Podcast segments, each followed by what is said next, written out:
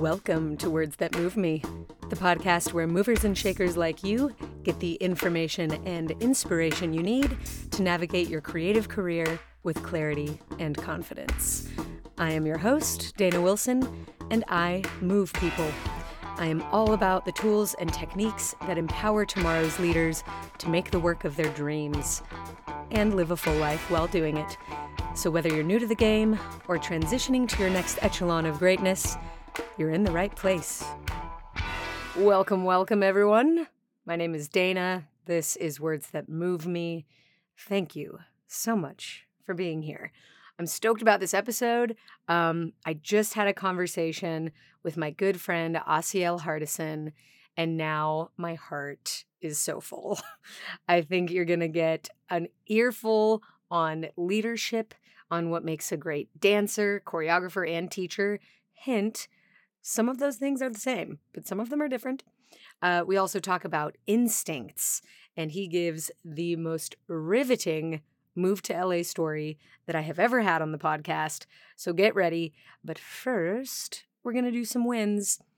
Today I am celebrating moving photos, like hard copy photographs, from the little envelopes that I picked them up from wherever the hell I picked them up, probably 12 years ago. I think I have a couple from Costco, a couple from CVS, maybe one from Walgreens, and maybe even one from King Supers, which is the grocery store in Colorado where I used to get my my rolls exposed. And that's a funny thing to say. Anyways, I digress. I had so many loose photographs, unorganized, you know, not attractive and not like digestible. I put them all into photo albums. Imagine freaking that. And as I was doing it, I found they are still not organized. I actually need to go back again and like move some things around. It would be nice if they were chronological or themed in some sort of way. But as they fell kind of haphazardly, I'm left wanting a little, like, 1 degree more organization. But it feels so good to have them all in one place. And wow, nostalgia. I mean, I know the week before I talked about unpacking your summer, and this whole photo thing felt like an opportunity to reflect. So kind of in the spirit of closing out my summer with a couple questions and answers that I ask in that episode, it felt very appropriate to kind of stay in the theme of reflection and take a look at where my life has been, y'all. And some of these are like baby Dana, like tiny little Dana. Early dance Dana, some tour Dana, some family Dana. It was really, really nice. Anyways, if you have photo albums already, go take a gander. Take a look at those. And if you do not have your photos in albums, get them in there. It feels really good. It felt like story time. I digress. We want to get to the actual story, the man of the moment, Asiel Hardison. So now I will throw to you. Tell me what's going well in your world, and we'll get straight to Aussie. Hit me.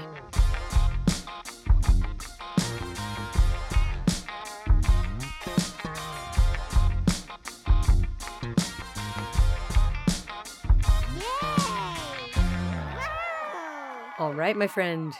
Congratulations. I'm so glad to hear that you're winning. I knew you could. I know you will continue to. This is life. There are ups, there are downs, but there are always wins, albeit small ones sometimes. So I'm glad that you're celebrating. I'm happy for you. And I'm so happy to share this conversation with Aussie. Asiel in this episode talks about being humbled by his sense of having more to learn and this idea of being a forever student. And I think that makes him a perfect podcast guest. I think you will feel the same. So without any further ado, enjoy the one and only Asiel Hardison. Asiel Hardison, my friend, welcome to the podcast. Hi, my sister Dana. You know, I'm just going to tell the people the truth right now. Our first conversation was so nice we had to do it twice. So much magnetic energy. It was just too much. The technologies broke down. For the first time in Words That Move Me History, I lost a complete interview. The recording. What did they say now? Mercury's in the microwave or something? Not what the kids are saying now. Yes, there is. Well, Mercury is somewhere, not on our side.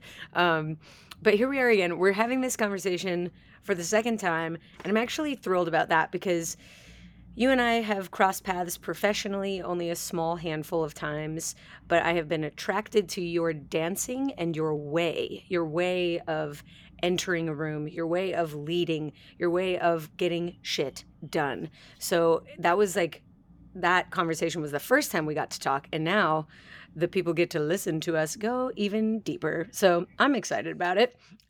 Thanks for being here. You know, it's crazy. It's crazy because you said that before, and I'm like, oh, God, you make me want to cry again because I respect your gift so much. So to hear you say those words, I don't take lightly. It's like a great morning. My friend. Great morning to have a chat. It is this is perfect. I can't think of a better way to start the day than this exactly moment right here. All right, so you know the deal. You've done this once before. Sorry about it. Go ahead, take the floor. Tell everyone what you would like us to know about you. Hey, guys. I'm Asiel Hardison, a kid from the south side of Chicago, a black kid from the south side of Chicago who had a dream of performing, didn't know how that was going to happen, but I just followed instinct. I followed my intuition. I followed my spirit guides.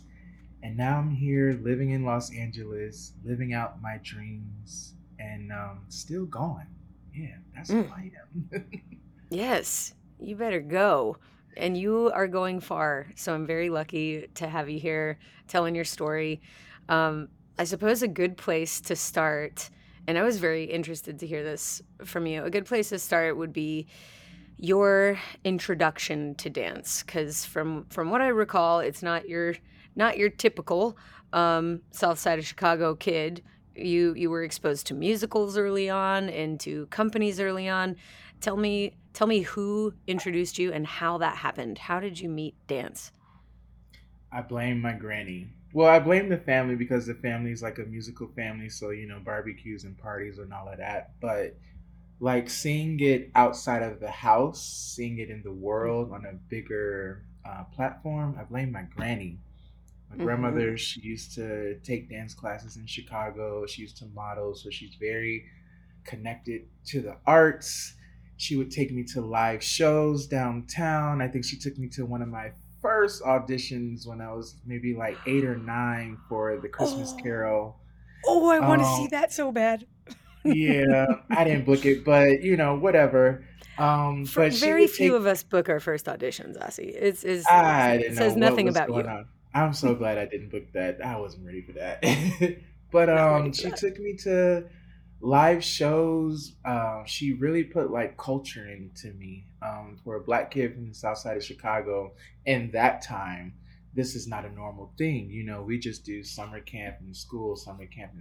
It's not the arts or cultural heavy things is not like a part of our everyday scenario. But I blame her for taking me to theater shows. I remember one particular theater show on the south side of Chicago at ETA Creative Arts Foundation.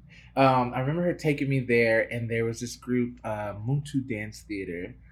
They were performing, there was drumming, there was African dance, and there was just like an energy that made my third eye bright-eyed and bushy-tailed. Yeah, I was like, what is that? I need that. I need this. I think this is it. This is my thing. So during intermission of this show, the theater expresses that they have a summer camp for singing, dancing, acting for children, arts and crafts as well. I'm looking at grandma. I'm looking at mom on the other side. I'm like, yo, handle this because this is what it is, right? I've always been a kid to just kind of know what I want. Well, not know what I want, but just kind of make my shit happen for me, right? If this is what I want to do, I'm going to like make sure I'm steering the ship in that direction. So Granny and Mom put me in this camp. Then after the camp, I auditioned for one of the children plays that happens from the fall to the springtime every Saturday as a children's production. And it's like you could, wow, I got the professional experience as far as like theater, right? Right. So I auditioned for that. At like what age are we now? Are we like 9? What are we? We're like 93. We're probably like 10. Yeah, we're probably like 10, 11, oh 10, 11. So 10 is the camp. After that would be 11. Mm-hmm. When I start, professionally working, right? Not that we're getting paid, but we're getting the experience. I think they're giving us like a McDonald's free Happy Meal. I don't know, whatever. Oh, what kind of payment? Listen, the payment is paying off today, okay? Because wow, my experience at such a young age is what I blame for people like you. You say, oh my God, your leadership, your professional. I'm like, yeah, because I've been doing it since I was 10, 11 years old, you know? So it's like a secondhand nature. But anyway, I'm in this theater camp or in this theater show for kids. They gave me an acting role. I didn't want the acting role. Oh, like strictly acting. It was both. Because people played different parts, you know, young theater shows, right? They gave me an acting role. I didn't want the acting role. I was scared of the acting role. And I told them, wow, I just want to dance. I just wanted to dance because it was just something very comfortable for me to express myself creatively. Acting, like even right now, I still get anxiety. This is why I don't like teaching. I don't like doing interviews. I'm like, oh my God, talking about myself. Oh, we're going to get into that. We're getting there because it's so funny the ways in which performing, teaching, and let's say choreographing, just like to really round it out, are so different and so the same thing. So I'm shocked. I'm like genuinely surprised to hear that. Everyone says that. Yeah. I mean, you'd be surprised to hear that I'm a shy person. If you watch me dance, you would think like,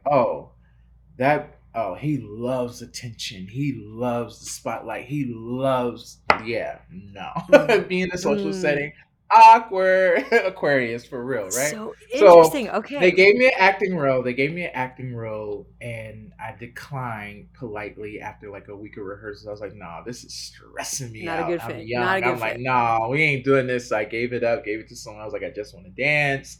I danced my heart out in that show. I developed a really keen sense of connection with the choreographer of the show.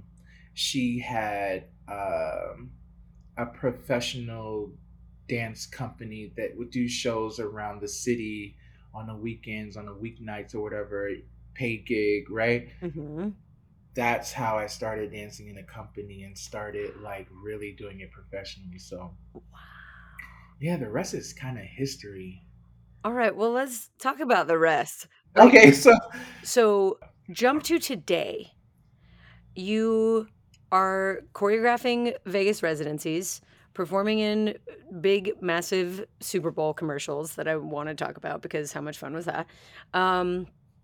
You are working in film, TV, commercial. You function in different roles as an associate, as a co-choreographer, and as the leader, the supervisor, the one driving the ship.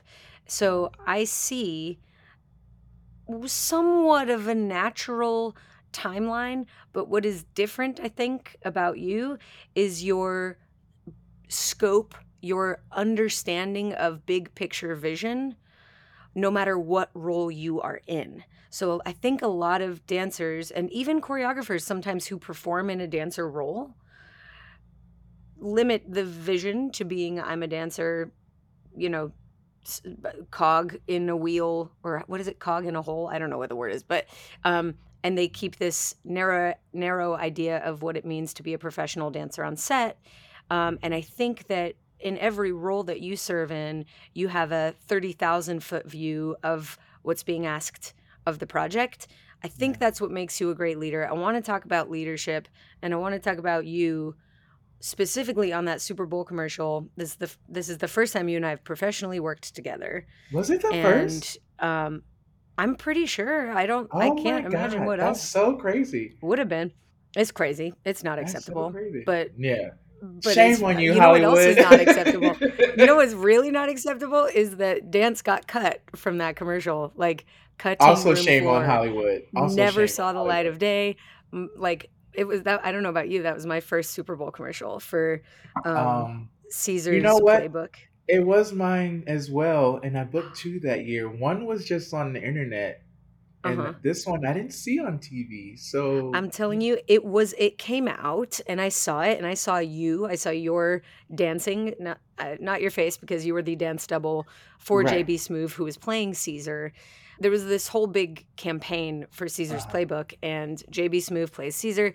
You were his dance double and dancing in the style of James Brown. So we saw like some dancing feet, Evel Knievel lookalike.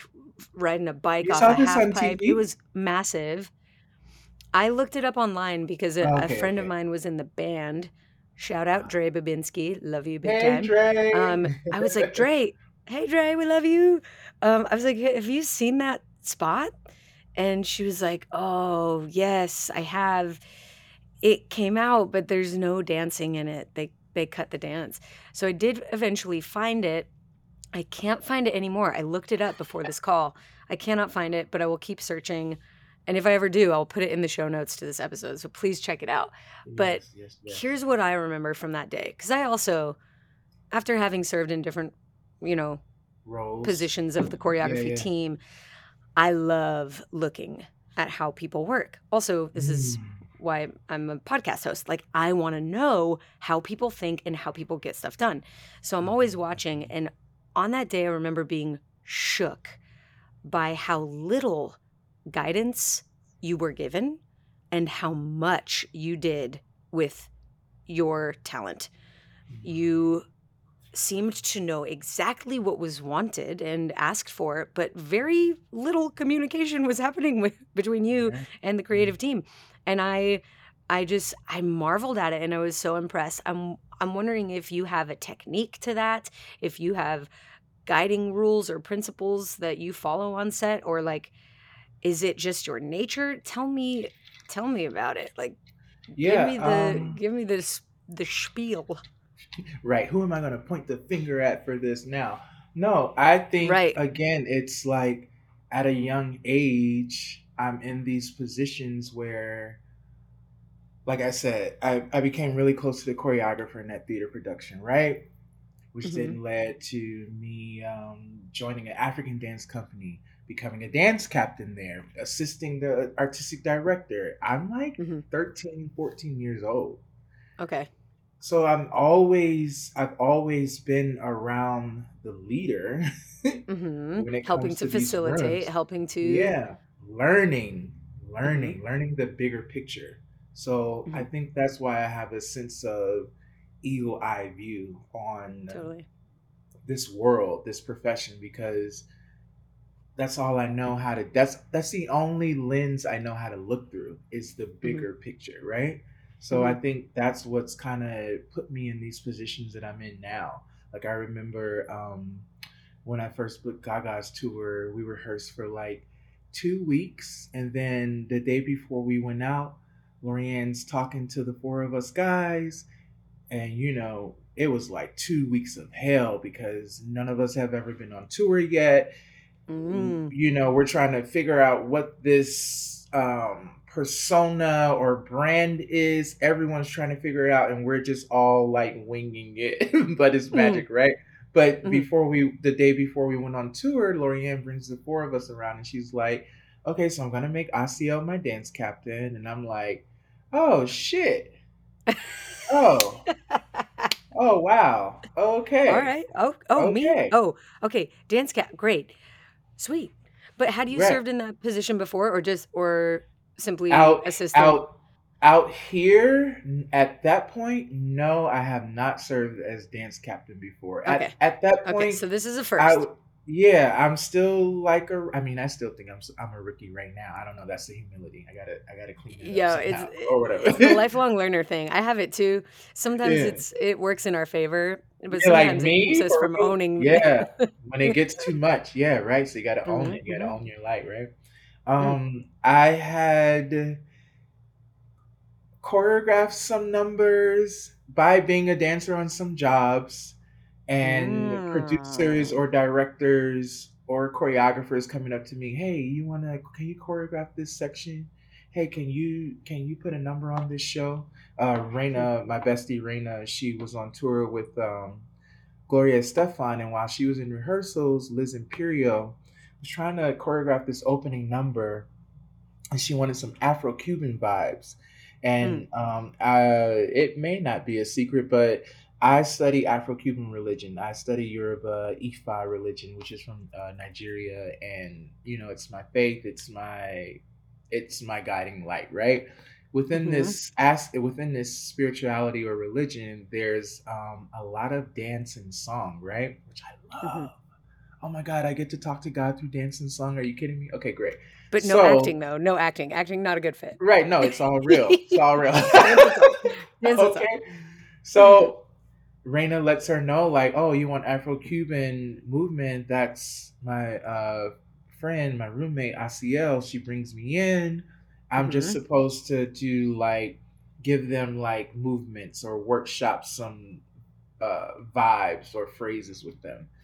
Mm-hmm. Next thing I know, she's in that rehearsal. If anyone knows Liz Imperial, she's got that cane or that stick.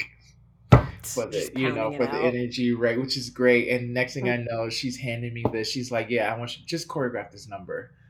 So wait, in that moment, did she literally hand you the baton? Did she hand you the stick? Did. Oh, like, this is brilliant. I haven't talked about this in a while. She actively passed the torch. Like the actual literally torch. Like in that rehearsal, and it was only one day, and a tour rehearsal is what, like 8 hours long. There's a lunch. Yep.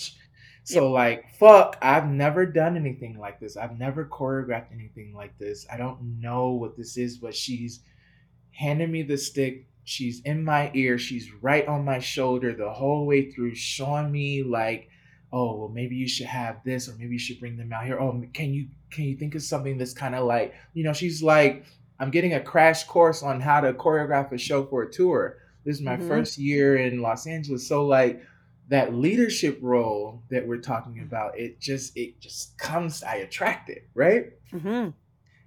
And there we go. And then there was another situation on, there was a PBS special I was in with a bunch of legends, Ruthie, Liz Ramos, Reyna, Ash, Stephanie Mosley, rest in peace, she was in that. Oh my goodness, yes. Alex Magno was choreographing, Gustavo was in that.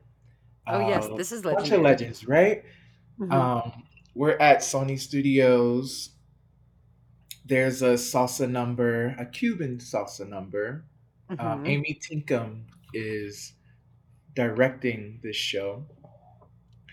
One point during lunch, she comes to me with Alex, and they're like, hey, we want you to... choreograph a section, or I didn't do the whole song, but I did like a lot of sections in that number. And again, I'm just here on this sometimes. Job as a dancer. And then like last year, I'm doing the VMAs with Fatima. I'm booked as a dancer. She's talking to Kara, and then she's like, Asiel, come here. She's like, can you clean the dancers for me? And I'm like, oh, okay. So I don't know what it is, but it's ising. What it is is doing what it's doing. And I just always end up being in this leadership role because I guess people can see that I have a overhead view of everything, and they trust me to help create the vision. There's no ego involved, and I'm really just trying to get this shit done and make it beautiful. It's about the bigger picture for me. How can I help out? So... It happens. Huge. Yeah. That's huge. You know what I'm picking up on?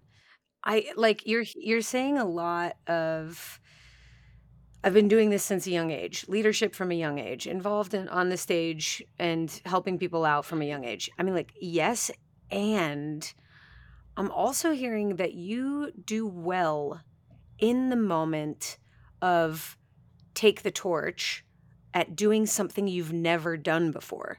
And it sounds like in that moment where you get to step up, you weren't stopped by the fact that you hadn't done it.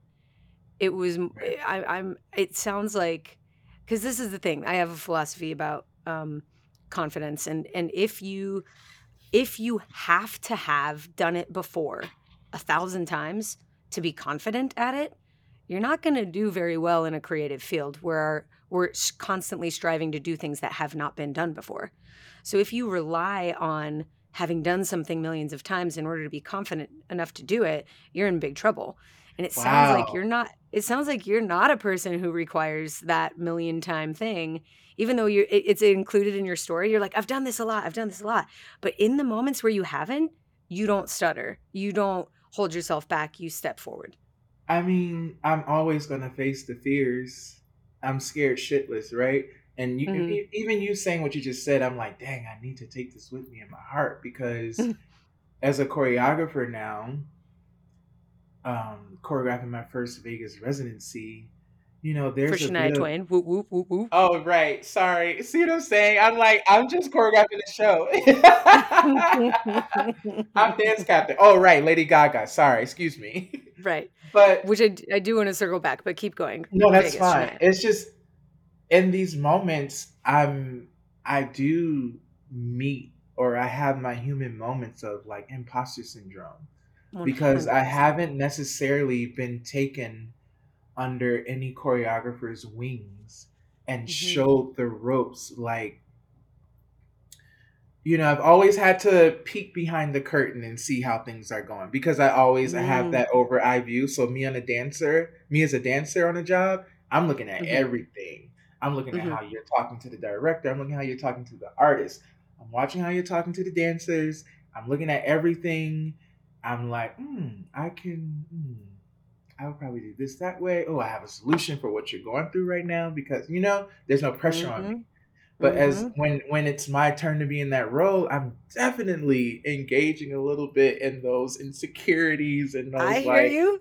I haven't done this before. I don't know. Like on Shania's residency, when I'm walking in the room, it's, you know, that moment before the artist comes in and all the departments, we're all getting it together. We're making sure everything's ready so that when she comes in, you know, it's like people asking me questions. Asiel, what do you think? What should we do here? Asiel, when does she want to? And I'm like, fuck. There's no... You have to know answers. There's no Fatima to answer to. There's no Richard or Lori. It's me. They're asking me, oh my God. So it's like, in those moments, you rise or you fly. I'm going to choose to rise. I may be wrong, but I'm going to try, like, whatever. And you're going to figure it out. And that's also when you're in a creative environment, especially the building of a show. You know, this is before the editing, before the refining, the finishing, the polishing. Mm-hmm. There is no wrong. It's like, well, this is an option, and this is an option, and that's an option. We shouldn't do this option because that would mean that blah, blah. But that's like, that's what answering means. It means giving options, imagining options, having vision. And that it sounds like you have in spades. But I commiserate with you, and I understand this weird thing that's like, when I'm on set as a dancer, I feel like I can see everything, right? You got all the answers. Like, from this little privileged position of having less responsibility, I'm able to see so much. Right. But when it's on you, and when you must answer the questions, and when you must connect different departments, it's not even like you have to answer all things dance, because dance and dancers' choreography are unique in this way. We will interact with almost every other department. Dancers must engage with wardrobe. We must engage with the production design. We must engage with lighting, props, everything. All of it.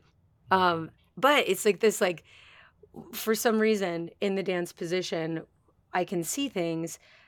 But when you're in that leadership position and you have to have laser point focus on a problem, sometimes you don't see as much as you might if you could step back. And that's why I love stepping back. Like, even when I am in those leadership positions, I like to really be in it and crush, but then hand it off to someone else and let me step back and kind of cross my eyes a little bit and see, like, get that, like you said, that bird's eye, that 30,000 foot view. I'm understanding that too. I'm understanding that as I'm stepping into this choreography role, like, because what I already know is, like, me as an assistant, as a dance captain, the way the answers come in this brain, I'm like, oh, babe, I got your solution right here. Boom, boom, pow, pow, pow, boom. But when when it's on me, I'm like, hold on. Look, just hold on. Give me 5 minutes. Let me think. But it's like when I'm stepping back from the pressure role, it's like flowing like water. Mm-hmm. It's like no second guessing at all. It's like, oh my God, this is totally what you should do. You know? Yeah. And that's the answer to imposter syndrome, I think, is releasing pressure and remembering that if you are there, at least you are in a space surrounded by people that you look up to that you can learn from. And although you didn't have one mentor or one person guiding you, it sounds like you treated everyone during your come up as an opportunity to learn. And you watched from the sidelines. You watched everyone. So you had 45, you had 50, you had 100 mentors. But I understand, and it's something that I kind of wrestle with. And as we're creating the Choreographers Guild, like from the ground up, it's the conversation that we're having. Other industries, like medicine, for example, do have systematic structures for people to move up through ranks, be mentored, guided, evaluated as they go. And dance, entertainment, we don't. So it is something that we're kind of talking about the value of. Well, and because there is less structure, right? There's not one way to be a choreographer. You know, I'll be honest. There's moments where I'm working with a choreographer and there's this intimidation because I do have answers or I am so good at what I do. So there's that issue too, which is also that's a whole other podcast. But let's just, call a spade a spade. I think it's an interesting thing when our ideas and our values are what we're selling. So it can be tremendously unsettling to feel, especially in the leadership position, that your ideas and your values aren't good or right and that someone else's are. You know how I'm sure you've seen, like, on-set dynamic and the hierarchy get rattled when the person at the top feels threatened. I actually had Jamal Sims on the podcast. We had a great conversation about how he collaborates. He talks so much about how feeling supported is at the heart of his, kind of creative way. And so he always works with teams that are able to unleash the ego just as well as he is. And he genuinely is so good at that. Like, there are a lot of people that are that way. There are people that are not that way. And there are people that are that way. And I've worked in both scenarios. And just seeing, I know that being in both scenarios, I know which way I want my room to be run. Like Jamal Sims. So like Encanto, he had the right people in the room to create magic. There's no ego, there's no insecurities, there's just an allowing of greatness to happen in that room. Fatima's another one. She's so good at putting people in the right lane so that they can flourish and allow, and that's why the work is always top stellar. You know what I'm saying? And that's something I've taken as I've gone through my career. That's how I want to be, because that's what makes the shit great.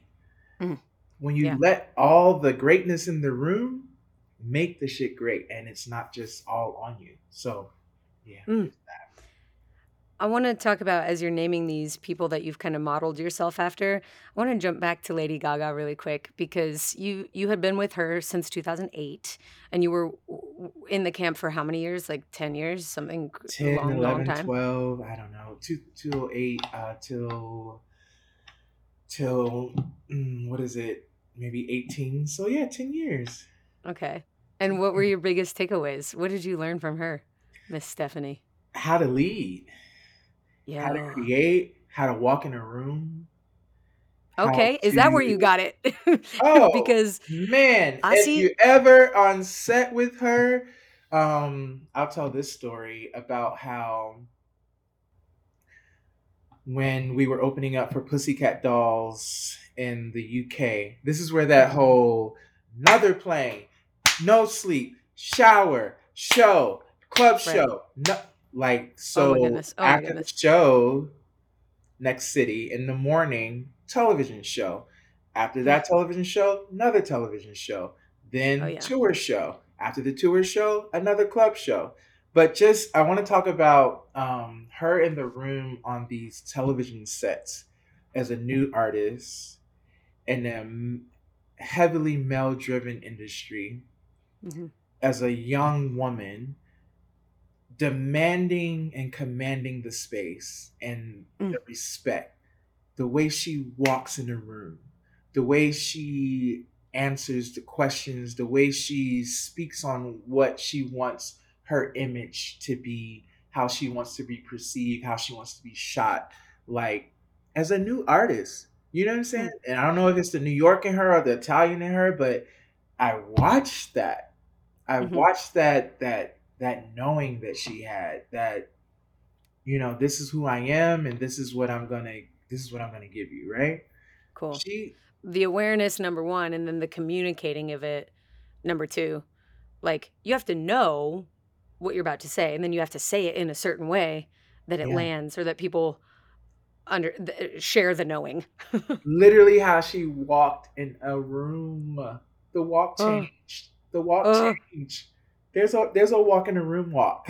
Oh, my God. I got to be practicing mine. You know what? Will you teach class with me? And we're going to do across the floor for an hour and a half, and we're just going to work on the enter the room walk. Listen, that'll help you. That reminds me of Frank Gatson auditions back in the day, where you would book the job or the first cut was like walking across the floor. Work. Sometimes that's all you need to know. I taught a class 2 weeks ago, and I was just going to say, this is a great segue. Go for it. Go ahead. I was just saying, I taught a class 2 weekends ago, and the first 8 count or 4/8 or whatever, or 4 count was just a walk. Mm-hmm. And, you know, I learned from Richie and Lori, like, high knees look good. You know, instead of dragging your feet, high knees looks great. And I'm sharing that gift with the world because I agree with it. It commands the energy.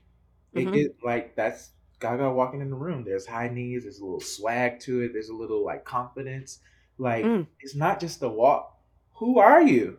What are you saying? You know? I'm just going to let that breathe as people try to answer that question.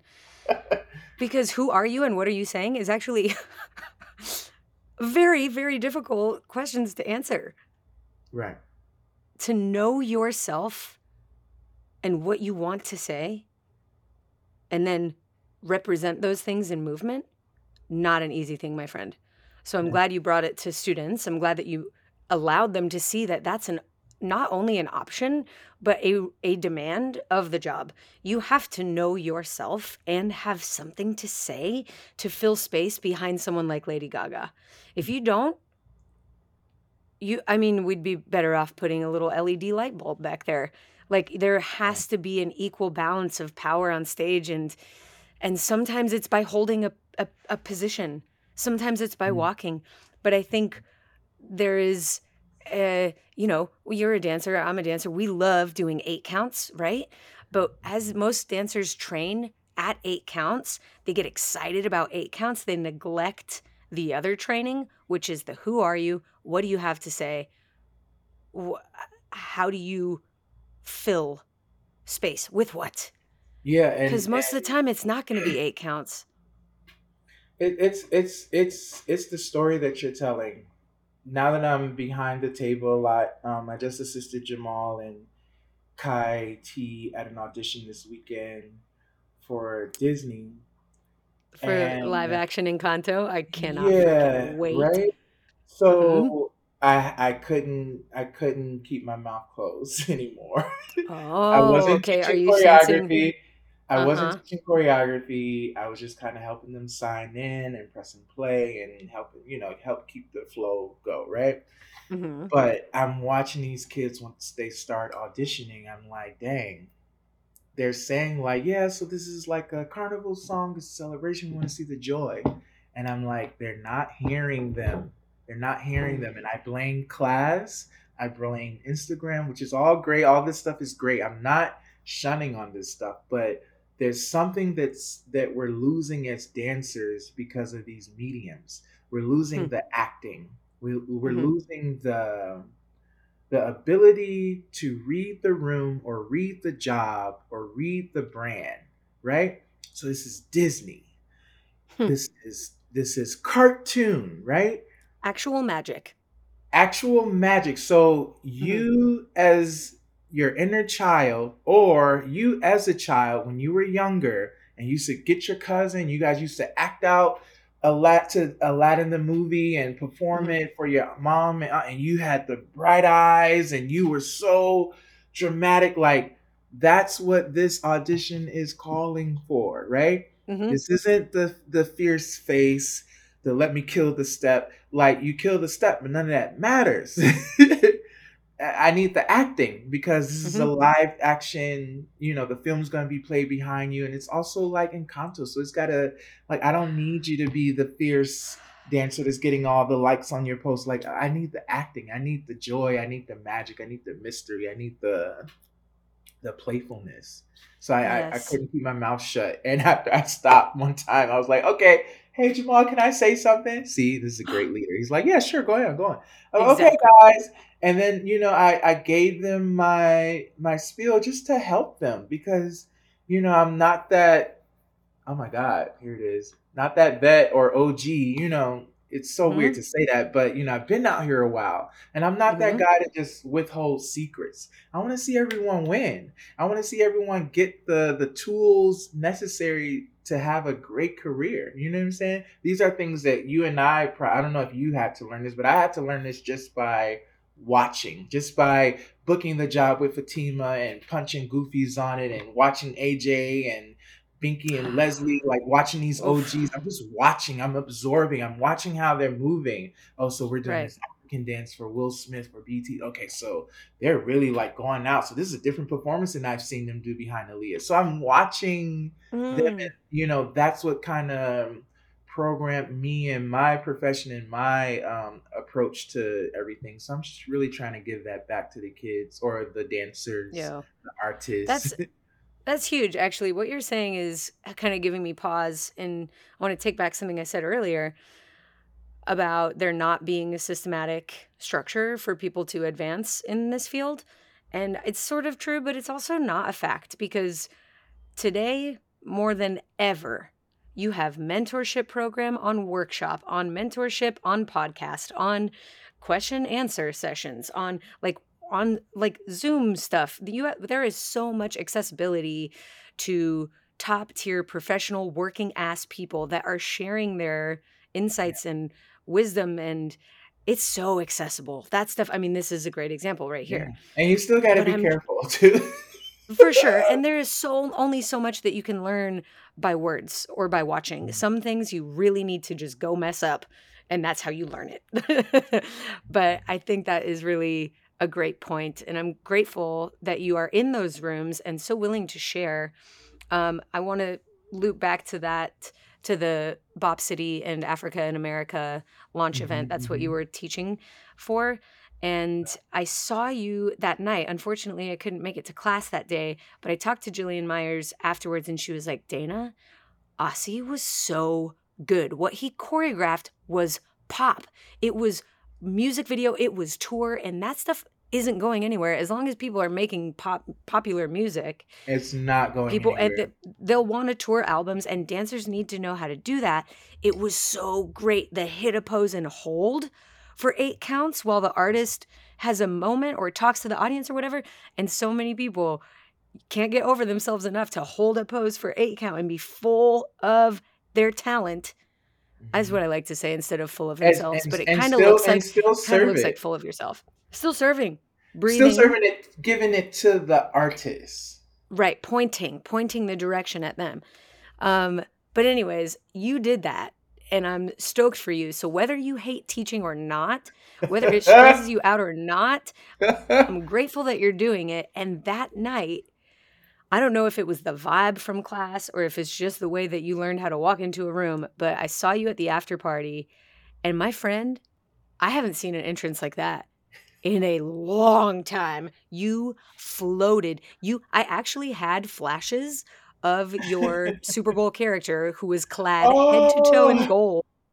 And I was like, that's that guy. There he is. Look at him being like the Caesar. So I don't mean to like over flatter you, but this is it's just how I felt. It's what I witnessed. I will say I was on a like a creative high that day. I guess it's no secret that Asi doesn't like to teach. Mm-hmm. What are you going to teach? Do you like to teach? When are you going to teach? When are you going to teach? I'll teach. I only teach in rehearsals, right? That is special. That's cool. Because just the teaching world, what it is now, what it has become. Because I used to teach before I went on tour, loved it. It was like no thing. But now it's just a whole different ball game, and I'm trying to wrap my head around that, and then also wrap my head around like. Staying firm in what I am as a teacher and what I'm here to offer, right? Mm-hmm. So I kicked and screamed the whole way through to class. I mean, the whole way to class. I kicked and screamed during class. I'm like, see, this is why I don't like you guys, whatever. But these students, these university students were like, you've taught overseas, right? And you know the type of energy that they're reciprocating in class. There's a hunger, there's a respectful for engaged. The craft, respect for the moment, respect for the dance over there, and certainly respect for the teacher. Yeah, these university students that Kara had that showed up to my class inspired the shit out of me, yo. Like I haven't seen that in a while. Young dancers who hit steps that I'm giving, because I'm not giving you the whoa, the new TikTok. I'm not giving you that. I'm giving you pop. Pop when it was in its prime in the early 2000s, where you kick and you open wide, right? And you look, right. That snap pop. Like, that's what I'm teaching. And they were like, hungry for it. They were eating it up. They were really, really trying to grasp this nuance that that you don't see too often. There are some teachers that do teach it. JR, I love him. The live music thing, perfect, right? But you don't see this type of nuance taught often. Thank you, It's Julie. Not flooding the feed. It's not. No, not at all. It's not in our face, yeah. But then when you get on the jobs, this is what people are asking you to do. And then now we have to like have a crash course on how to like stand and command, you know what I'm saying? But I'm saying like these university students were so hungry. They inspired me so much. And as much as I have to stop saying I hate teaching, but as much as I have, you're right. I'm going through, listen, it's the fall. I'm shifting. It's okay. Yes. Whatever. I'm having a shift. It's happening.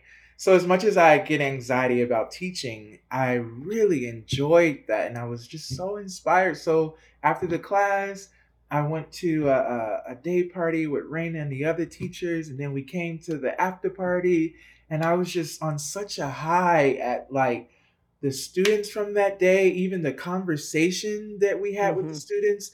One girl was so brave, asked about like, not a normal like, so how do I get in the industry question? She was trying to figure out something emotionally. And I was like, that see, that's why I do what I do, because these dancers are still out here. These dancers that are going to give us emotionally what you and I do as dancers. We know how to give the proper emotion or you know, ride the proper wave. So I'm like, she's on the right track. And I was just so inspired. So when you see me walk in that night, I was just like on a creative high, like, man, that's cool.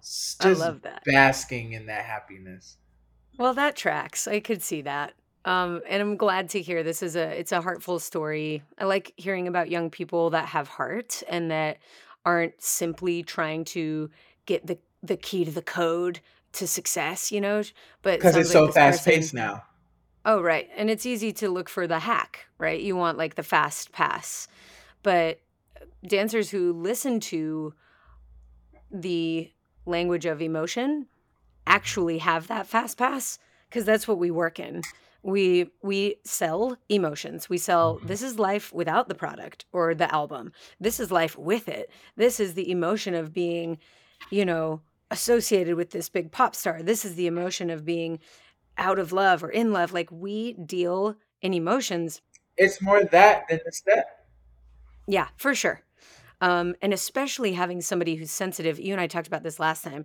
You love a sensitive dancer who can tell what's needed in the moment. Like, where are we at as a group? Are we lifting the artist, or are they far past us? Do we need to get it together? Do I need to lift y'all? Like, right. There is this like checking the temperature.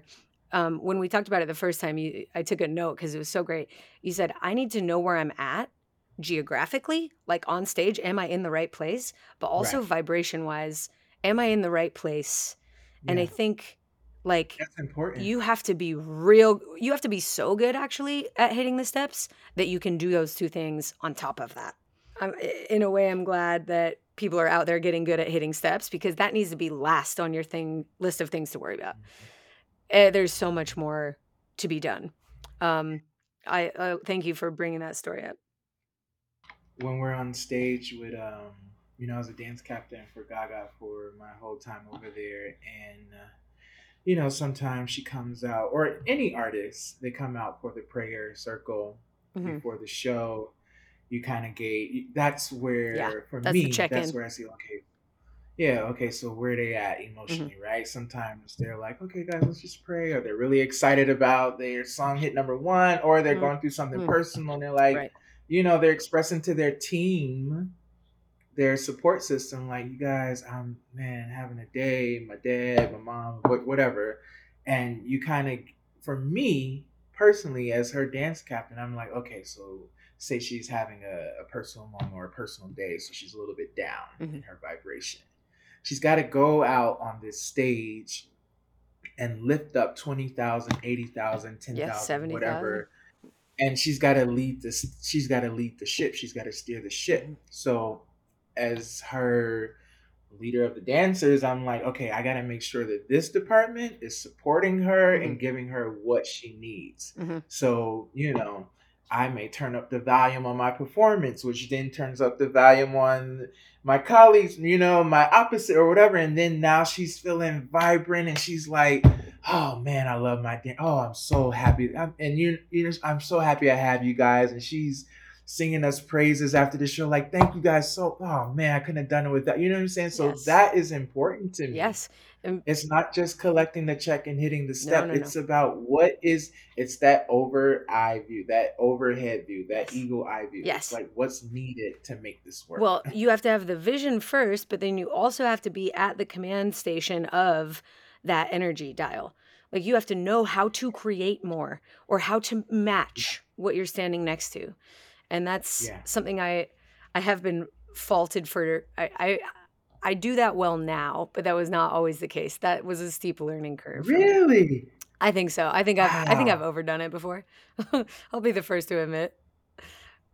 But that's how we find balance, Asi. That's how we find balance. Is sometimes we overcorrect, and sometimes we, that's how you find your leg.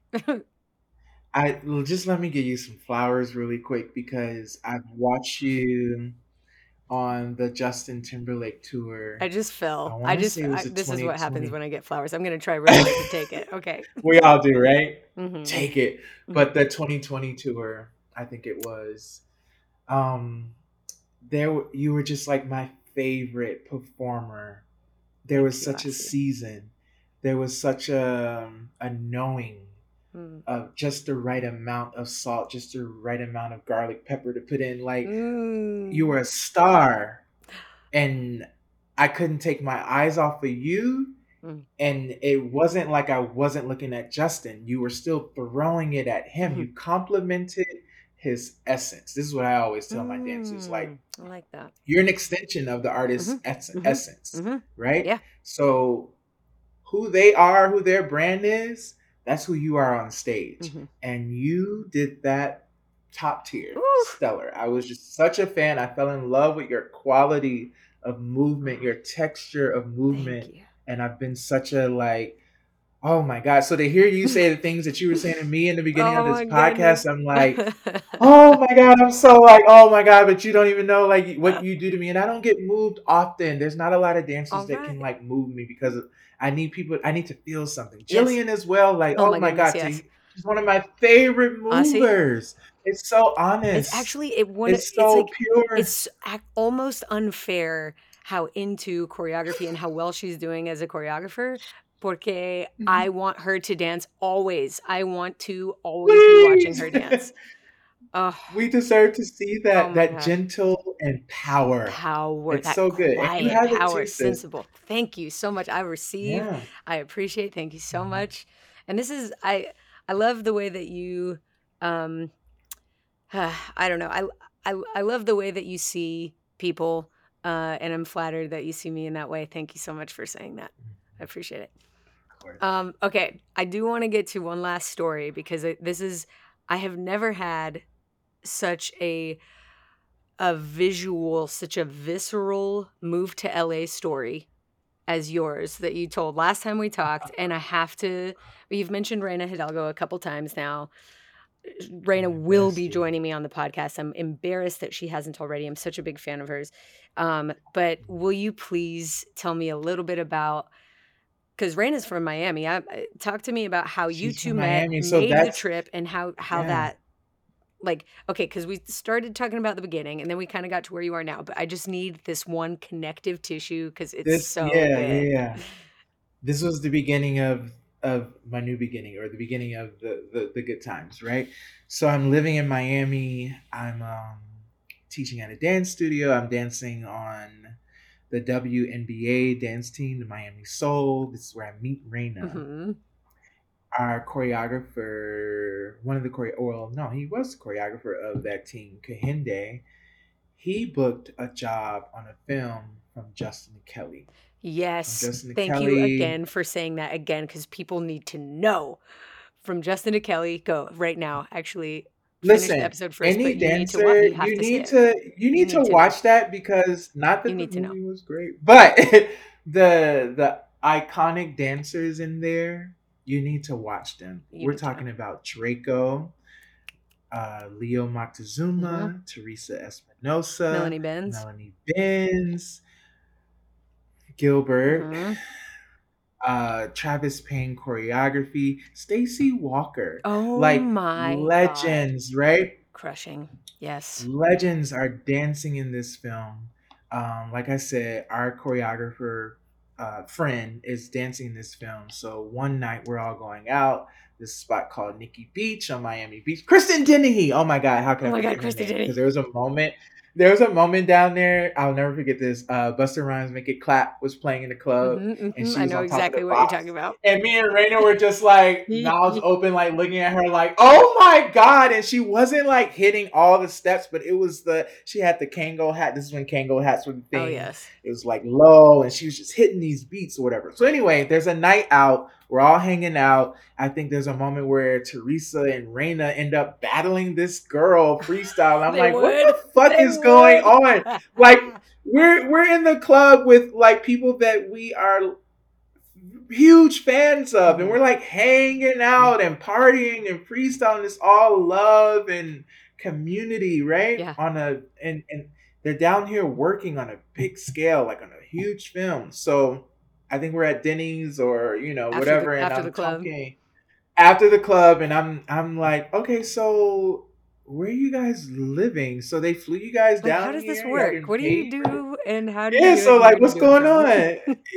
They paid for y'all to come here. You know what I'm saying? Because in Miami or Chicago, that's not heard of. Like, dance at that point, you weren't paid to do stuff like that. Uh-huh. Gilbert, I think it was Gilbert who answered my question. He's like, yeah, we're in LA. And then Teresa Espinosa echoed, yeah, Los Angeles. I was like, oh, say motherfucking less. I think the next day I told Reyna, I was like, yeah, G, so I'm hitting it. I'm moving, right? Uh-huh. And, you know, Reyna's from Latin family. So, you know, mom's always going to want her daughter to, like, get a job. Oh, yes. Just not do anything to chase your dreams like that. I was like, so she's a bit hesitant to make this step at first. But at one point, she's like, nah, bro, I'm with you. Let's go. So then me and Reyna, we packed our bags and like actual trash bags. August. Like that's how my car was full to the top. No, wait. Well, I moved back to Chicago first, and she came, I think, 3 weeks later. Okay, came to Chicago, and then she came to Chicago. Okay, because I was like, well, I gotta like, you know, and that makes sense. Like for her to get to, let me regroup. Uh-huh. Yeah, I was like, well, you know, just come to my family's house in Chicago, stay with me for like 2-3 months. This was like October, and I'm like, yeah, and then we'll move in January. We'll move top of the year. Love it. Oh, because that October was the Janet Jackson audition for the Super Bowl. There you have it. Right. So then after that, that's when she speaking of legendary, I'm going to also include that in the show notes. You're welcome. So she moves. We're teaching. I'm dancing back with one of my African dance companies. She's coming around. She's helping out with the show. She's getting, you know, all a little bit of, you know, what my life is like. Mm-hmm. Family takes her in. Then January 7th, we pack my Kia Sportage. Oh, yes. With O's. And whatever necessities we need, it's like the morning. We're at my mom's house. My mom is like teary-eyed, but helping us pack. We're going in shifts back and forth from the house to the car. Yep. And we begin our journey to Los Angeles. It takes about 2 days. Mm-hmm. On this journey, what's really important and kind of funny, but really important to me and Reyna is like whoever's in the passenger seat, like when they're napping, uh-huh. one of us would always wake up. Because we're very spiritual people and very in tune, right?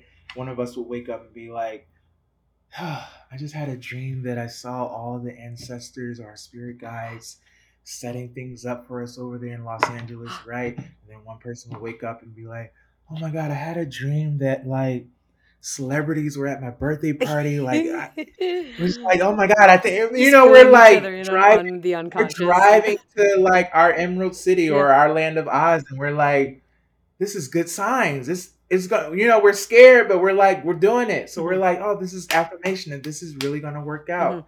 We get to Los Angeles 2 days later. It's like evening time. I think we booked the apartment wasn't open. So I booked we booked a motel at Peppertree on Lancashire. Oh, yes. Across from, yes. Something, whatever, Lancashire. There's like a roach crawling on the wall. Oh. It was like, this is like a TV moment. This is like scripted, totally, fully. Yeah. To me and Reyna's film, to A&R Creative's film. Oh my goodness. This, there's a roach on a wall. It's a one bed. We're like, we look at each other and then we like, okay, well, here we go. Good luck. Good night.